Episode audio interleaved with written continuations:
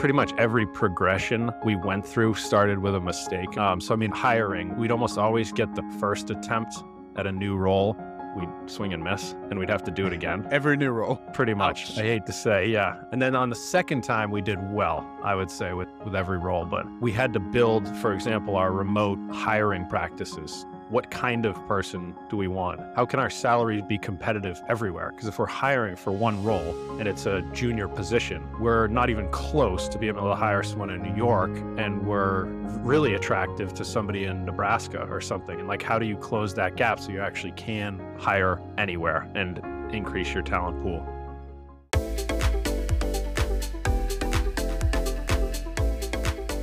Ladies and gentlemen, welcome to this episode of The Future is Remote. As always, I am your host, Kenneth Hellum, the self proclaimed remote evangelist. That gets harder every time I try to say it. With me in the virtual studio today, I have a man with an impossible name. Let's see if I can get it right.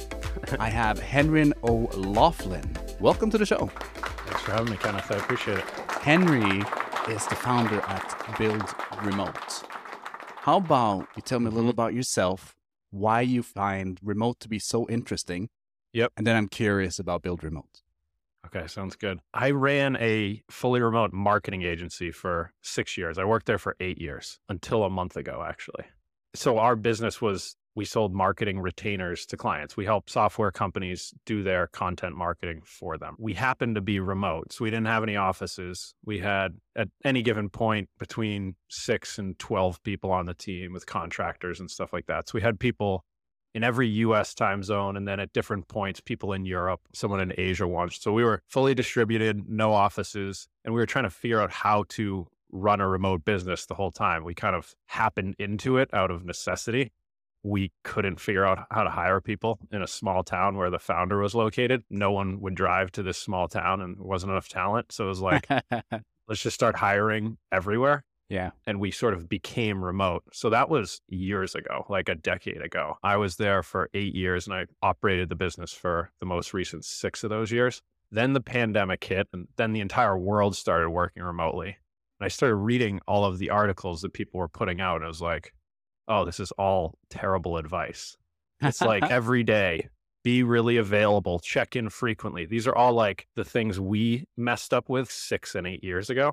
And so I started Build Remote as a way to just give advice about running a remote company. So, so it started out just as a blog and trying to help people out with that in a time when there was a lot of bad advice going around from people who had worked remotely for three months. so six years of remote. That's way before the pandemic.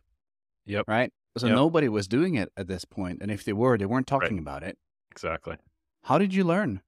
making mistakes. Pretty much every progression we went through started with a mistake, I would say. So, I mean, hiring, we'd almost always get the first attempt at a new role.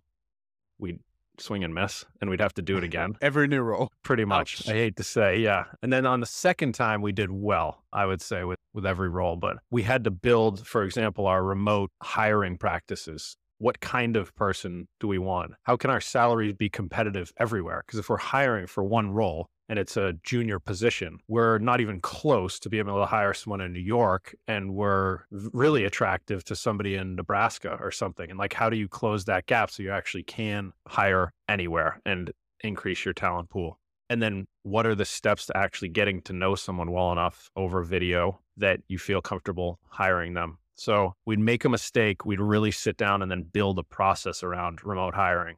The next one would be Slack, I'd say, is another area I remember where we just got Slack. Companies were saying it was cool, and we just jumped on, got Slack, and had no protocols around it. And all of a sudden, it turned into like a digital punch clock, I would say. People would come on and say hello, say goodbye at the end of the day, be available, the little green button the whole day. And that's not the like work environment we wanted. We wanted people to have flexibility, freedom. And so we actually had to then go say, okay, like Slack's hurt our culture. How do we flip it and say hello if you want, say goodbye if you want? It's not necessary. Don't be on Slack. Maybe check it once a day or set times to check it. We want you to have time to focus on your work, not just be available for work. So I'd say like everything we tried was throw it out there, make a mistake, come back and actually build a thoughtful process around it. We just did that for years. And I felt by the end we were pretty good at operating remotely. That's super interesting because one of my theories is there's a big difference between experimenting with remote and being intentional with remote. Yeah. So it sounds like you started by experimenting. Yep. hitting the wall a couple of times. Yep. And then intentionally putting in place something that worked. Yeah. Yeah. I think that's I think that's the right way to look at it. Didn't necessarily feel that way, but now like looking back on it as a package, it's pretty clear we would attempt things, not do so well, and then redo them over like 3 years. Then the pandemic hits and you see all the ones that we were like, oh no, those didn't work in 2017 and 14 and just coming back up as tips, meet daily and be available. And it's no, none of that stuff's actually what you need. You probably should do the opposite. So you started Build Remote almost to help people not repeat your mistakes. Exactly. Yeah. And that was that was in summer of 2020. I just set up the site, started writing, trying to give people advice on how to do it and avoid the mistakes we did exactly. So in 30 seconds or less, and I will start a timer. What is Build Remote? Build Remote is a remote operations consulting company. That's probably too many words, isn't it? It's essentially the system that we built at the small remote marketing agency packaged up into a way to run your remote company. So it's a hiring process for remote, it's communication protocols for remote teams, it's managing remotely. Which KPIs do you need to be looking at to make sure you're functioning remotely? So I help small businesses figure out how to operate remotely with a few different consulting packages. So small businesses, who's your uh, target? Who's your preferred customer? Yeah, it's probably something like 10 to 100 employees, so smaller. So they previously had an office or some local small offices and some people remote. So that maybe they're hybrid in some sort of way and they're ready to jump fully on remote work. That that's so cool. Who in these companies do you target and work with? You know how it goes. So if it's a if it's a really small business, the founder is doing all of it. So it would be the founder. And if it's a hundred person business, there's some head of operations that would probably be the right person, or if the company has a full time VP of HR in some way, it, it, could be that person, depending on how they, they're structured. But it's whoever is in charge of operating the business and sort of the the culture of the business as well.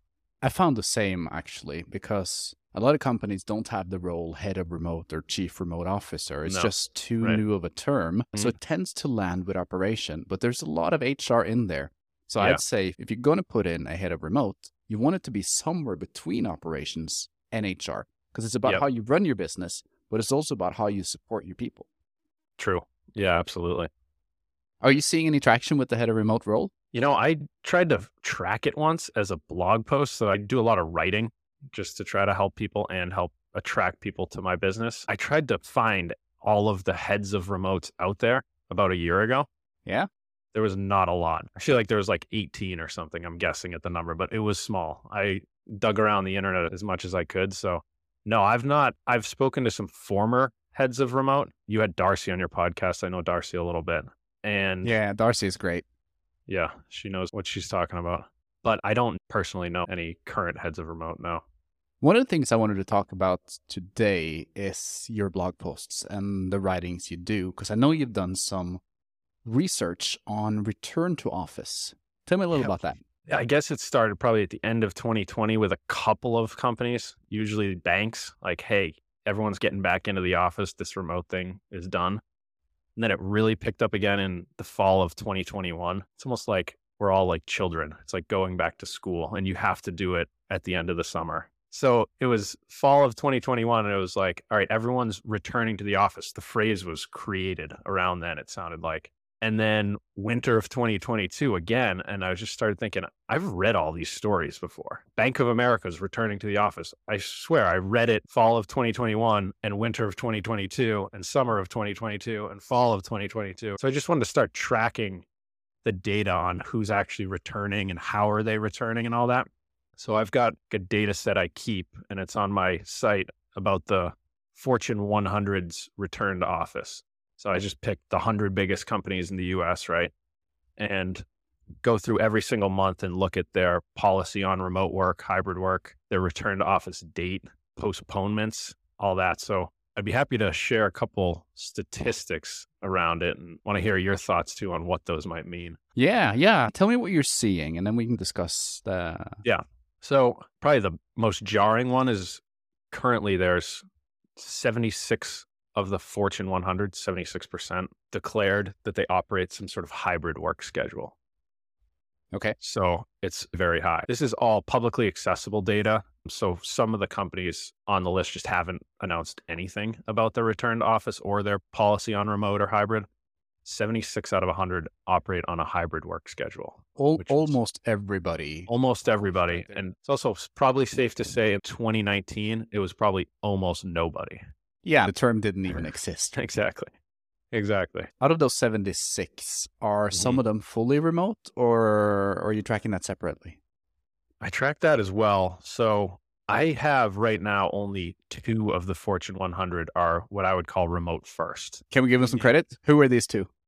Let's see. I have to pull it up. Parent Source Bergen Okay. and Allstate. All right. Not what I expected. If- If you think about it, though, these are huge companies with massive office space footprints, right? Hundreds of thousands of employees, most likely. So it's you're having to turn a big ship. So at this point, two two and a half years into this, for two to already pivot that way, it's actually sizable. And then the 76 that are hybrid are like on the on deck circle of remote work, is what I'd probably say. And I mean, I'm not surprised about this data at all. Yeah. If you were to force me to guess, I probably would have said one or two is trying to be remote first. I'm not sure if they're Yeah. there yet. And Uh, everybody else to a certain degree is going to say flex. Yeah. And Yeah. and what and why is that, right? Yeah. The- These big companies, they realize that their employees don't want to come in every day. They've tasted, they've proven that it's possible to do work from home. Yep. But at the same time, they're big companies, they're slow to turn. There's a Mhm. lot of culture. The managers who ha- have led these companies have always led them from the office, and that's what they know, that's what they're good at. Yep. Yep. So it's going to be very uncomfortable for them to say, no, you guys can just work from home or work from anywhere. So I think it's pretty natural to see this hybrid, at least in a transition period. Yeah, I like the simplest way to put hybrid right now to me is okay, you all employees want to work remotely, but we company management have a lease. Let's do hybrid. Do you think it comes down to the office building, to, to the actual contract and on real estate? I do. I think that's I think that's a huge part of it. I honestly think it's all incentive based, financially in, incentive based. So it seems like, and if you look at the companies that are leaning much more toward going remote, they're tech companies. They haven't said they're remote first yet because they also have these massive campuses in Silicon Valley and all that, right? But Google, Facebook, Microsoft, Amazon, they've all announced to some degree, yeah, most people can probably work remotely most of the time. Now, that doesn't mean they're remote first yet, but the tech companies are more apt to go for it. The banks are the least apt. The banks are essentially the ones that say come back in five days a week. JP Morgan Chase, Goldman Sachs, Bank of America, and Morgan Stanley. So four of the handful of biggest banks in the Fortune 100 have all declared at some point come back in five days a week, office first. That's it. Why, So why you- do you think that is? I, I would put it like this: if you sell something digital, you you can go remote or flexible. So tech companies. If you own your office space, so like insurance companies, older, well-established companies, you suggest a return to office. And if your actual product is office space, like banks, they underwrite the loans. Their customers own office space. So they're incentivized to say the office is still valuable, right? Whereas tech companies aren't. They might own their office, but their product isn't office space. And I think that's really the incentive structure is banks can't go out there and say remote is the future because if they do, what is an asset on their balance sheet turns into a liability like overnight. So they they're not allowed to say that. That's what Yeah. it seems like. That makes a lot of sense, actually. I've seen. Google from from the inside, and and they own a lot of property. They've had the strategy to invest in buildings, Mountain View, Sunnyvale, but also New York and, and across the globe now. But at the same time, they're making the technology that makes it possible to work remotely. Right. Yep. So they they have some sort of a dilemma there because they invented the fun office 20 years ago Yeah. with the colors and the slides and the free lunches and the dogs are welcome. So that culture sits in the wall Yeah. in walls they own, Mhm. but at the same time it's a very data driven company. Right? So Yeah. they're looking at how do we attract the best talent? How do we retain the best talent? Mhm. And they're realizing that it might not be forcing everybody to come back 5 days a Yeah. week. Yep. So they're landing somewhere in between. It'll be interesting to see how it changes moving forward. Yeah, it is interesting. I think I'd love to know your thoughts, but hybrid to me, hybrid work is just pending remote work, essentially. I don't I think it's a temporary phase. And I've heard you I've heard you say hybrid work is a necessary evil. What did, what did you mean by that? Maybe, we're coming to the same conclusion. I, I think we are. The, the shift to remote for a large company is such a big shift that it's not Yeah. something you can or should do overnight. It needs True. to be thought through, worked through, and managed to be successful. And in the meantime, I think a lot of the a lot of the work that is done, particularly person to person collaboration type work, is work they, they want to see in offices. It's possible to change that, but it's I'm not going to say difficult to change it, but it's a different mindset necessary to change it. And, and I Yeah. think it's going to be a slow transition. Yep. However, the evil part in hybrid is I think it's more difficult Yeah, than being fully in person or fully remote. I agree. Because now suddenly you have to cater to two very different ways of working at the same time. A simple Yep. example is if you have a meeting and one person is remote, everybody else is in office. Will you have that meeting in the meeting room? Or should Right. everybody be sitting behind their laptop on Zoom or Meet? And there's no good answer to that question. And as you're transitioning, there's going to be more and more people being remote. So you still you have to start implementing those processes.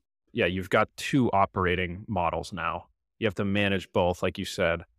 And then you're incurring the negatives of one and the other at the same time. So if you're hybrid, you're still limited in your hiring geographically because you're saying, we're going to hire people in New York City and we want them to come in two or three days a week and have the flexibility to work from home. The benefit of the one of the huge benefits of remote work is okay, you hire in 50 square miles of New York City, I'll hire anywhere in the world and we'll see who gets better people over a decade. Yep. So you're removing that benefit of remote work and then you're incurring the negative of remote work. So you're you've got the worst of both because then you're in the office, but your meetings are remote. They have to be because if two people are in the office and four are at home and you got a six person meeting, it's a Zoom meeting. And so you're doing Zoom from the office. If everyone happened to be in the office, that could be a better meeting than a Zoom meeting. I, I would absolutely give that to the office based model. But now you've got remote from the office and you've got a restricted hiring area and you're getting none of the benefits of either. so over time, those will work themselves out and companies will go back to one or the other. And I think, unfortunately, when you're living in this worst of both world scenarios, more traditional leaders who are advocates for in office or return to office, they're going to Yep. say, look, that didn't work. Yep. Look, hybrid doesn't work. How could remote work? Yep. Let's come back to the office. Right. You're still paying for the office space. Yes. like it's again as most people say it's the second biggest expense behind your people or your payroll and your hybrid work in its current form is underutilized office space. So like how often an economy and companies trying to compete within that economy willingly take on costs that they're not getting anything out of right? They get cut. It's uh, it's an interesting time. We'll see how it plays out. It's dominant right now and it's most likely a temporary phase So I think it's interesting that you're tracking the top 100 companies. I would love to see a different cut or a different slice, maybe based on number of employees instead of just Mhm. revenue. Because I'm guessing then that the smallest company on the top 100, they still have thousands and thousands of employees. yeah yeah they're huge yeah I think some really interesting stuff is happening with companies between 100 and 1,000 employees.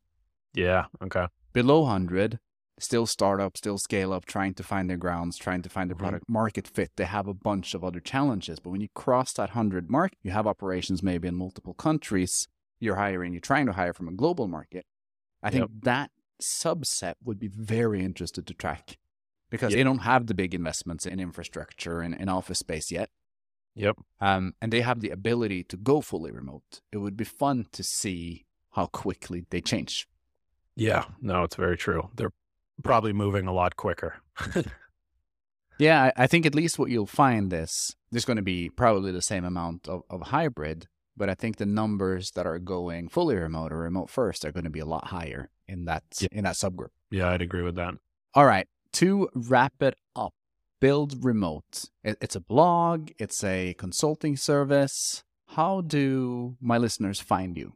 Yeah. Thanks, Kenneth. You can go to my website, buildremote.co, or just Google build remote. You'll find a way to get there. My blog has resources for you running a remote company or sort of planning the operations of your business for the future of how people want to work. That would be the topic. Awesome. I will put that in the show notes. And seriously, guys, go check it out. There's lots of great content there. Follow Henry on LinkedIn as well. He shares a lot.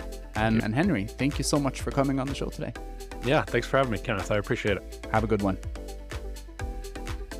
Ladies and gentlemen, that was Henry Loughlin from Build Remote. If you enjoyed today's episode, please go ahead and hit that subscribe button. If you have any ideas for guests or topics you'd like to hear about in future episodes, please let us know in the comments. As always, my name is Kenneth Hellum, and this is The Future is Remote.